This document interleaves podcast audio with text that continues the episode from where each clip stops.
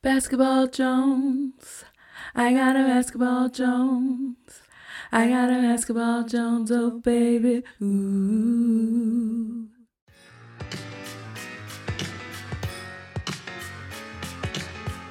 Welcome to Sup Media Reviews, the podcast that never needs spoiler alerts because it takes you back in time to relive the nostalgia of classic TV shows and films that you've probably already seen.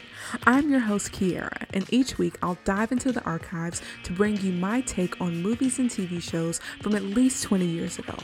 From cult classics to forgotten gems, I'll review them all and give my honest opinion on their impact and whether or not they still hold up today. Join me as we revisit the iconic characters, memorable moments, and timeless themes that made these shows and films so special. So take a break from adulting and get ready for a trip down memory lane with Sup Media Reviews. What's up, home slices? Thanks so much for tuning in to the very first episode of Sup Media Reviews.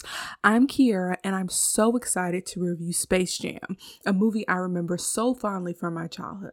Space Jam is the 1996 live action animated film featuring Danny DeVito, Bill Murray, and half the NBA at the time, including one of the basketball GOATs, Michael Jordan.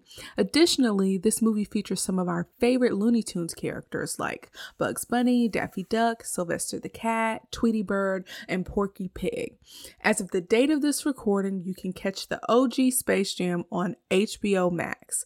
Here are a couple quick facts about the movie according to IMDb. Space Jam is the highest grossing basketball movie of all time with over $230 million worldwide. This film is the debut of Lola Bunny, Bugs Bunny's love interest, and apparently the love interest to a bunch of prepubescent boys. I've heard the way they talk about her. It's pretty gross, so we won't go there. but back in the 1980s, Disney Studios asked Warner Brothers if they could use some Looney Tunes characters for the Disney film Who Framed Roger Rabbit, which came out in 1988. Warner Brothers obliged and were under the assumption that this would be a reciprocal gentleman's agreement. But unfortunately, the management that was in power at Disney was long gone by the time Space Jam started production. So when Warner Brothers started working on Space Jam, they asked Disney, like, hey, are y'all going to return this favor? Because we did you a solid on Who Framed Roger Rabbit. But then um, Disney reneged.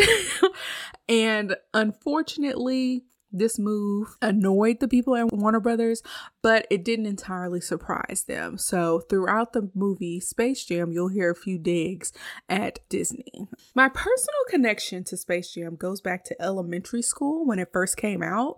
It was 1996. It was a huge year for basketball. Michael Jordan was, of course, a megastar, and I Believe I Can Fly on the soundtrack was basically the song of the year. Now, as a six year old child, it annoyed me a lot because the song was everywhere and it didn't really mesh with my sensibilities. It was very slow and inspirational, and I'm like, I need something a little, you know, with a little more umph to it. But if you graduated near or around 1996, there's like a three in five chance that I Believe I Can Fly was played at your commencement ceremony. And unfortunately, R. Kelly has messed up his legacy by being a mega predator. So there's that. We won't get into that. Besides that, the rest of the soundtrack is actually really good and features people like Monica, Seal, Barry White, and even Chris Rock. And all of these things together make this movie a hit. It connects basketball, our favorite characters, and notable actors in a way that was really cool and impactful at the time. I recall watching the movie so often as a child. It has like that silly slapstick humor for kids with some adult jokes and um, some of our favorite Looney Tunes. So the whole family could watch. And I'm super excited to get into this review. So let's chat. So at the start of the movie, we see a young Michael Jordan practicing. Uh, the kid actor in this scene is named Brandon Hammond, and he's the same little boy that plays, uh, I believe his name is Ahmad on Soul Food. So we get a montage of Michael Jordan's life and career during the open opening credits. There's a lot of flashing, so they probably should have had like an epilepsy warning, but anyways playing in the background is space jam a song of course that was made just for this uh, movie by quad city djs And of course, it's like very, very specific, but it's like one of the songs that just kind of makes you want to jam.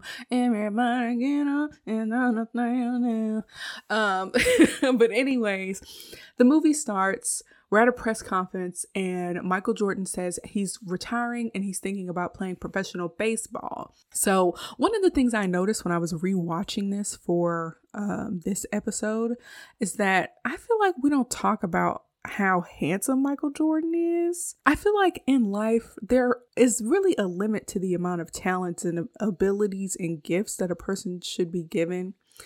And it's like Michael Jordan has athleticism, business acumen with, of course, the shoe deals and all of the endorsements that he did. And then he also has good looks, the deep brown skin. There's something really like pretty about his eyes, even though they're just like brown eyes. He's one of the only people who can pull off a hoop earring. The only men who can pull off a hoop earring. We don't talk about how handsome this man is enough, okay? And that's probably because the people who are talking about him are all men talking about how much of a great basketball player he is. There are some things that just go above and beyond athleticism, and beauty is one of them.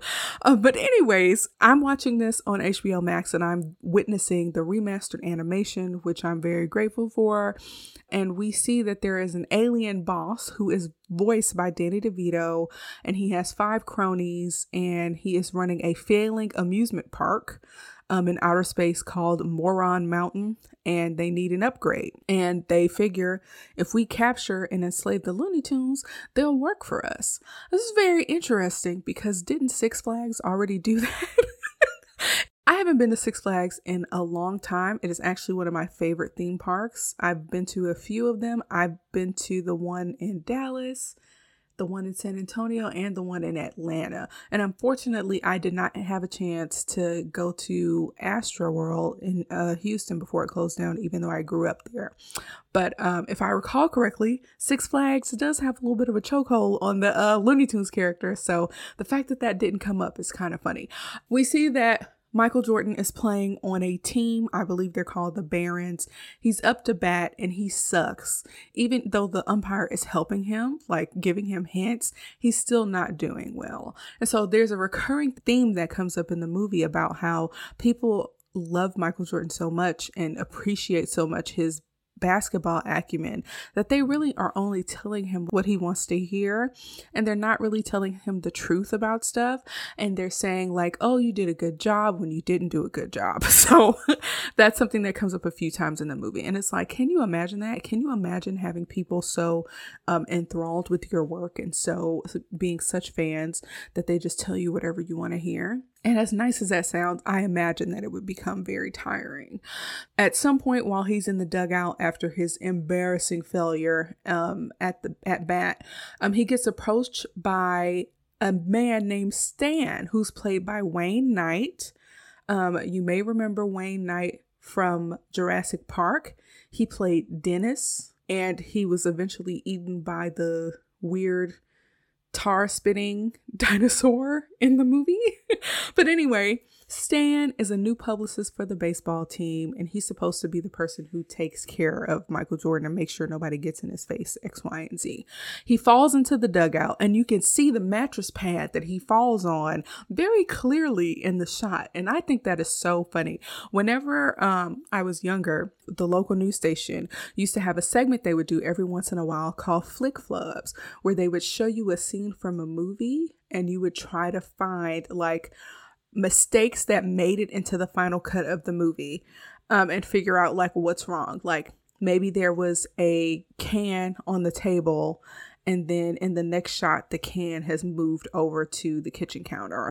So I always think it's super interesting when you can look at the final cut of a film or a TV show and find those little mistakes or whatever. So anytime I see them, I will be bringing them up.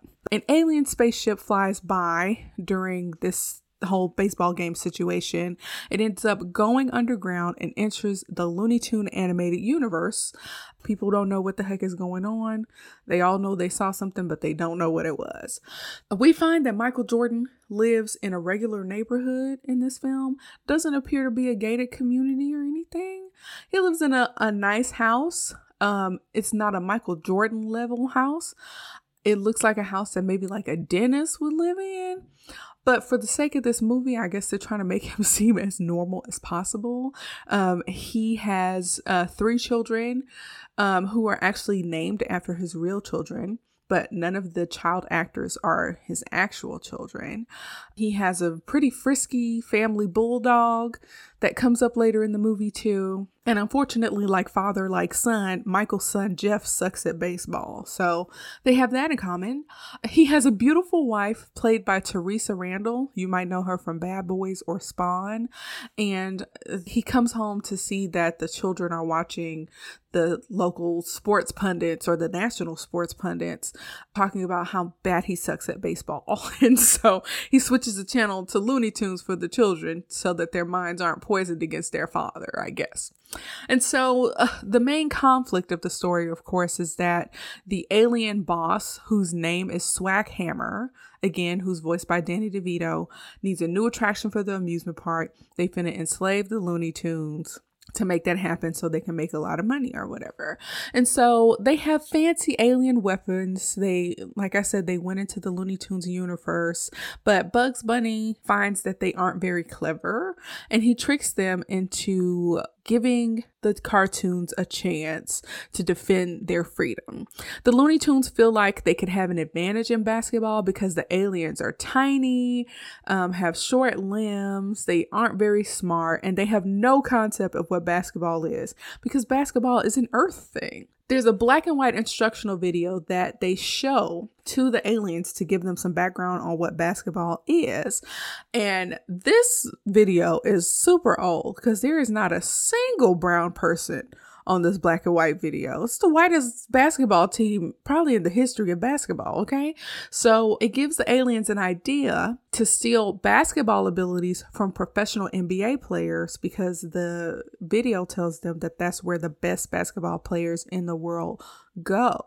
So the five aliens who I don't even know if they have a name. I know the individual aliens don't have a name, but I don't know if they have a group name until they become the basketball team. These five little multicolored aliens go to a Knicks game in disguise and they morph into some weird sludge that allows them to enter the bodies of Charles Barkley, Patrick Ewing, Larry Johnson, Muggsy Bogues, and Shawn Bradley to steal their basketball acumen, which they store inside a basketball. And that makes the basketball glow or whatever. So the NBA players are starting to get worried because these fabulous basketball players don't have their basketball abilities anymore.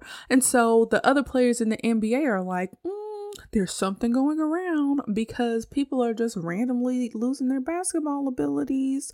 Nobody expects foul play from aliens, which why should they? Okay. So, come to find out, the Looney Tunes actually don't know much about basketball themselves. They just figured that they could wing it and beat the aliens because the aliens would be so bad. But once again, they kind of get outsmarted, and the aliens go to the basketball court where the Looney Tunes are playing, and they use their newly stolen skills to practice and transform into these reptilian, ginormous basketball team called the Monstars. They are all very freaky looking. And I find it a little bit interesting that they tried to mimic the bodies and statures and the faces of the basketball players that they stole the talent from. Yeah, it's very I don't know if they should feel insulted or what. But anyways, um there's a scene where the Looney Tunes of course realize that they cannot okay, that they absolutely cannot beat the Monstars after their fantastic transformation into these super basketball playing monsters. And so the Looney Tunes drag Michael Jordan into the universe through a golf hole. What is a golf hole called? I feel like it's not called a golf hole. Is it called a golf hole? I don't, okay, my mind just went blank. But, anyways, Michael Jordan was playing golf with Stan, Larry Bird, and Bill Murray, and he ends up getting dragged underground into the Looney Tunes universe, okay? And you know what? I thought Michael Jordan's acting would be worse than I remember, but he actually did an okay job.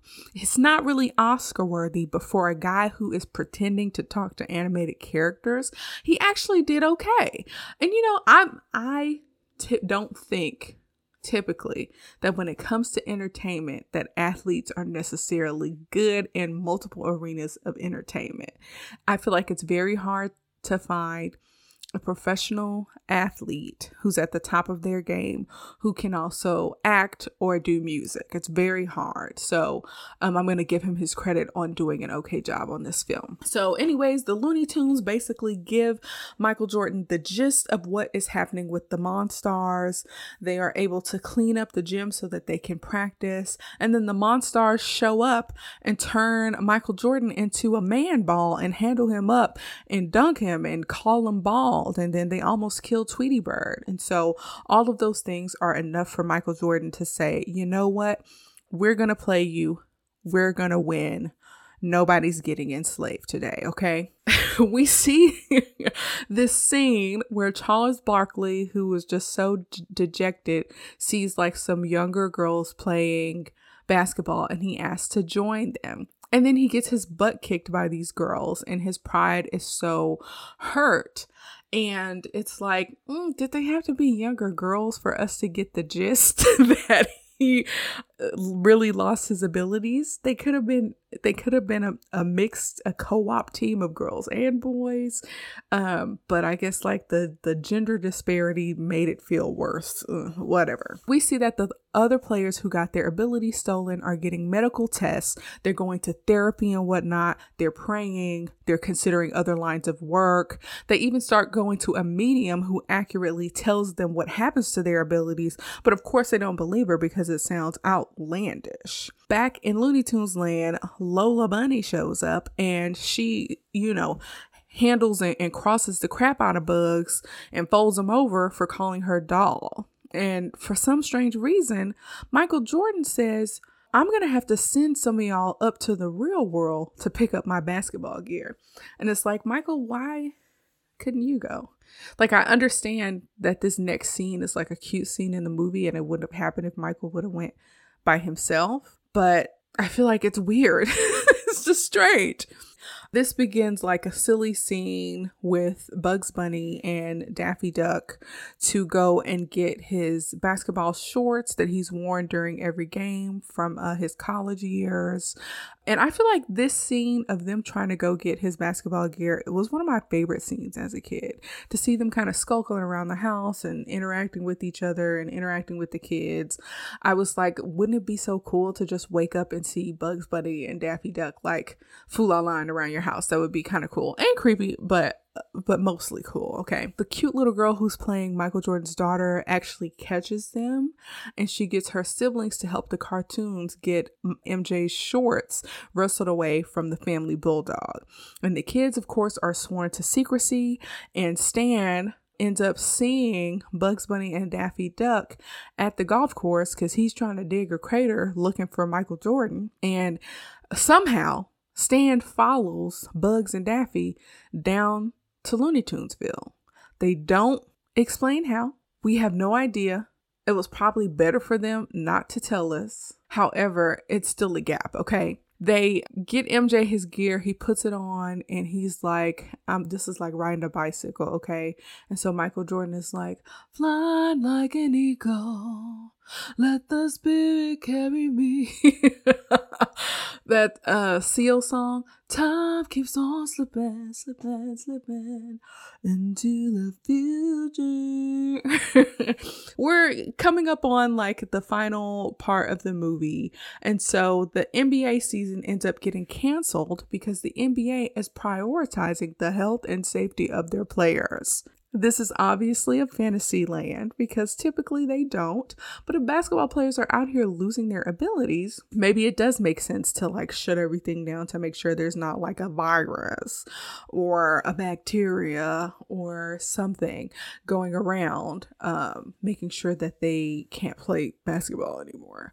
So it's time for the final game of the movie, the Toon Squad comes out, and then the Monstars come out like some thugs to like some of the most thuggish rap music I've ever heard. I actually don't know what song it is, but when they come out, it's like they come out like some thugs, okay? The Toon Squad, as the game gets started, they're getting their butts kicked a lot of the team members end up getting injured because the Monstars are kind of not into playing fair. And the first half is over and it's obviously a blowout. The score is 66 to 18. And during halftime, Stan breaks into the locker room of the Monstars and discovers the secret to the aliens' success, which is that they stole the talent from those basketball players. So they find Stan and they mess him up, but Stan's able to go back to the Toon Squad and tell them what's going on. Michael Jordan is trying to give these cartoons a pep talk and it is just not working. They feel very defeated. The score is like super bad. They're not doing well. Most of them got injured. They're like, mm, we're not. I don't think we can do this. We, you know, their morale is just super low. And so Bugs Bunny being the clever guy that he is, takes some tap water and labels it as Michael's secret stuff to enhance their performance, if you know what I mean. And so they make a few steroid jokes, which is actually kind of funny. But it's like one of those situations when uh, Ron Weasley thought Harry Potter put that Felix Felicis in his tea during the Quidditch game. Sometimes all you need to know and feel is that there's something that's giving you an edge to actually create that edge for yourself. And so now the team has the confidence to play the game in their own way. And the Looney Tunes have their own thing. They're very centered around pl- props and explosives and all that kind of stuff. And so they, you know, start in on their shenanigans and start playing the game their way. And of course, they start scoring, right? One of the uh, shenanigans that they do is they use a fishing pole to grab the shorts off of the alien who's supposed to be Charles Barkley, and it reveals like the juiciest alien booty that anyone has ever seen. And there's this, a part where Michael Jordan is laughing at that scene, and I can see his face in my head right now when he smiles and laughs. It's just so beautiful. Like, that man has a good face. That's all I'm gonna say. So, more shenanigans ensue. They paint a red target on a monster's butt while there's a bull in the audience. And, you know, the tides are turning and the score is now 68 to 66. So the boss alien calls for a timeout because this game is not the blowout that he was expecting. And so the alien boss again, his name is Swackhammer, talks to Michael Jordan and they make a new deal. If the Toon Squad wins, the NBA players get their talent back. But if the Monstars win, Michael Jordan is going to be the Moron Mountain attraction for all of eternity.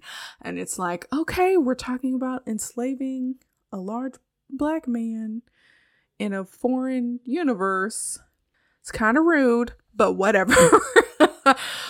Michael Jordan feels so confident in his team coming back from their point deficit that he has like a lot of faith in them and believes that they can win this game. But unfortunately, with this new deal, Swackhammer tells the Monstars, like, y'all need to crush them. And so the Monstars start playing super dirty. And so everybody's getting injured.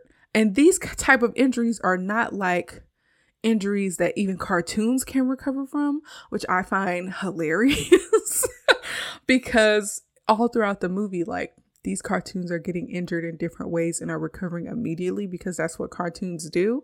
I'm actually curious about if that's damaging to children's psyches to witness hurt being something you can recover from that quickly. But, anyways, let's not get into that. These are like irreparable damages, okay?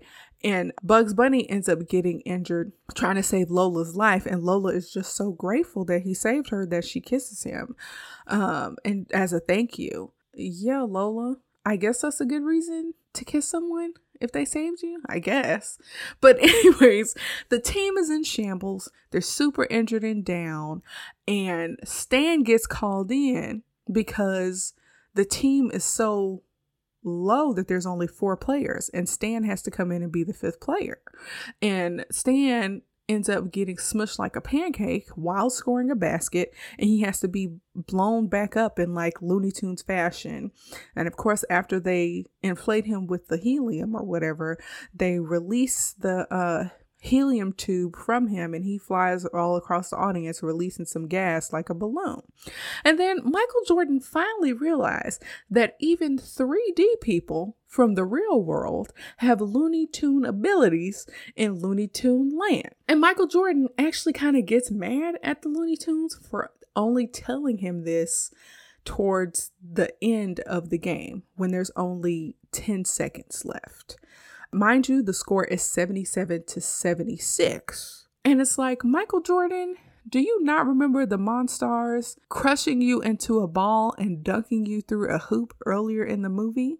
You can't blame the Looney Tunes for not telling you about something that happened to you just a few minutes ago in this movie. You knew that you had Looney Tune abilities, you just didn't remember. So don't blame the Looney Tunes because you up here abiding by 3D world limitations in an animated universe, okay?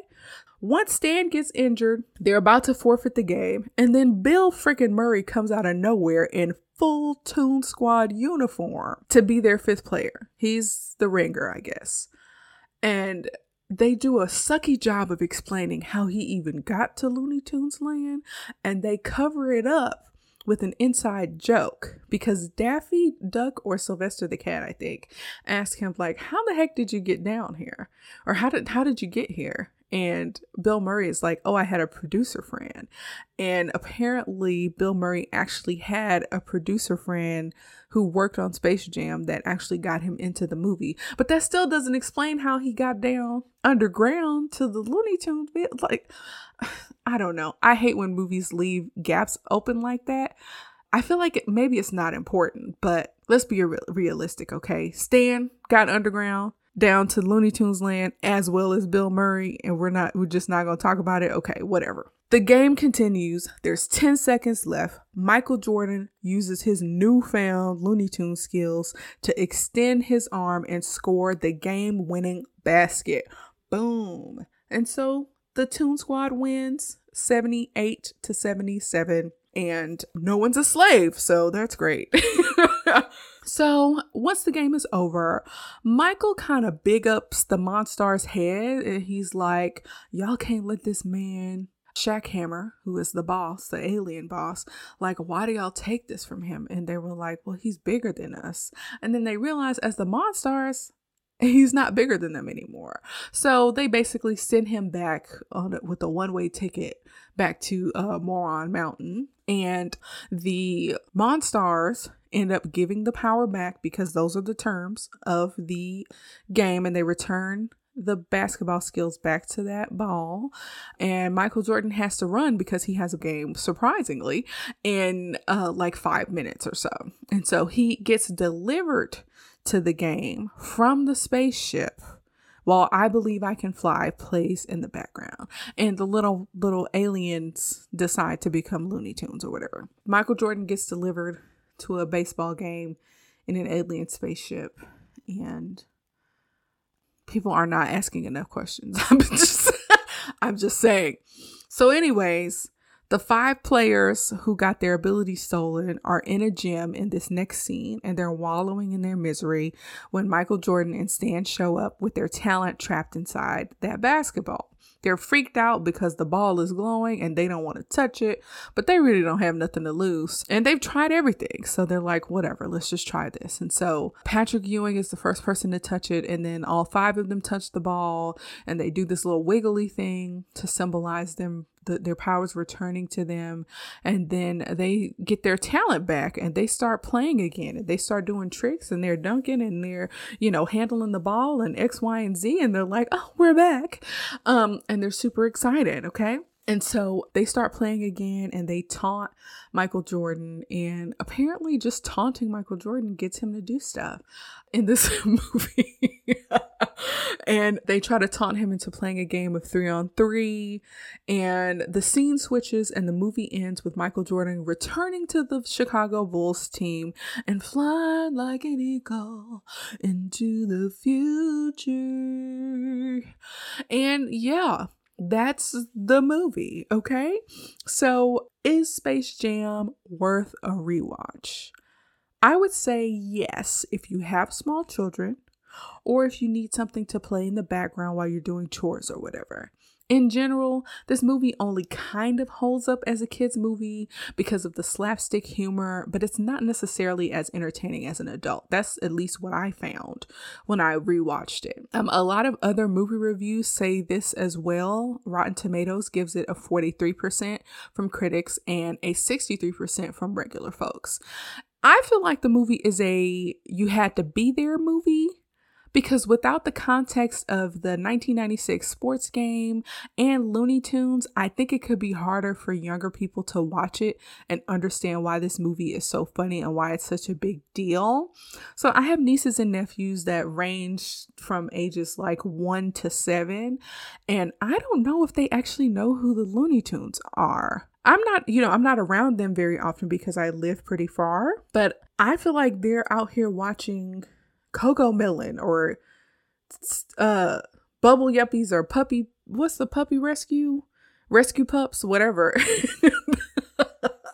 I I I don't know the puppies. Anyways, I feel like they're watching those types of cartoons and that maybe Looney Tunes is not on their radar anymore. So humor has changed a little bit and I'm I don't know if they would really grasp the type of humor that's in this movie. So I could see myself watching the movie with my nieces and nephews just to see if they laugh, if they get the humor, if they uh, find the movie entertaining but I won't be rewatching it anytime soon. Okay. So, overall, Space Jam is one of those movies that lives in a special place in my memory.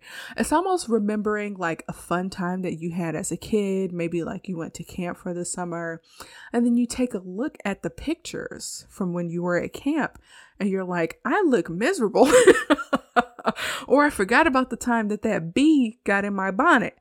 And sometimes rewatching or re seeing or revisiting something reminds you that maybe it wasn't as good as what you actually remembered. And sometimes the only way for things to stay sacred in your mind is if they stay in your mind. So I will let Space Jam live rent free in my six year old inner child's memory, and I'm going to keep it that way. Thanks so much for listening to the very first episode of Sup Media Reviews. Please share your thoughts on Space Jam on our social media pages. In the next episode, we'll be talking about the 1996 film Matilda. Peace out.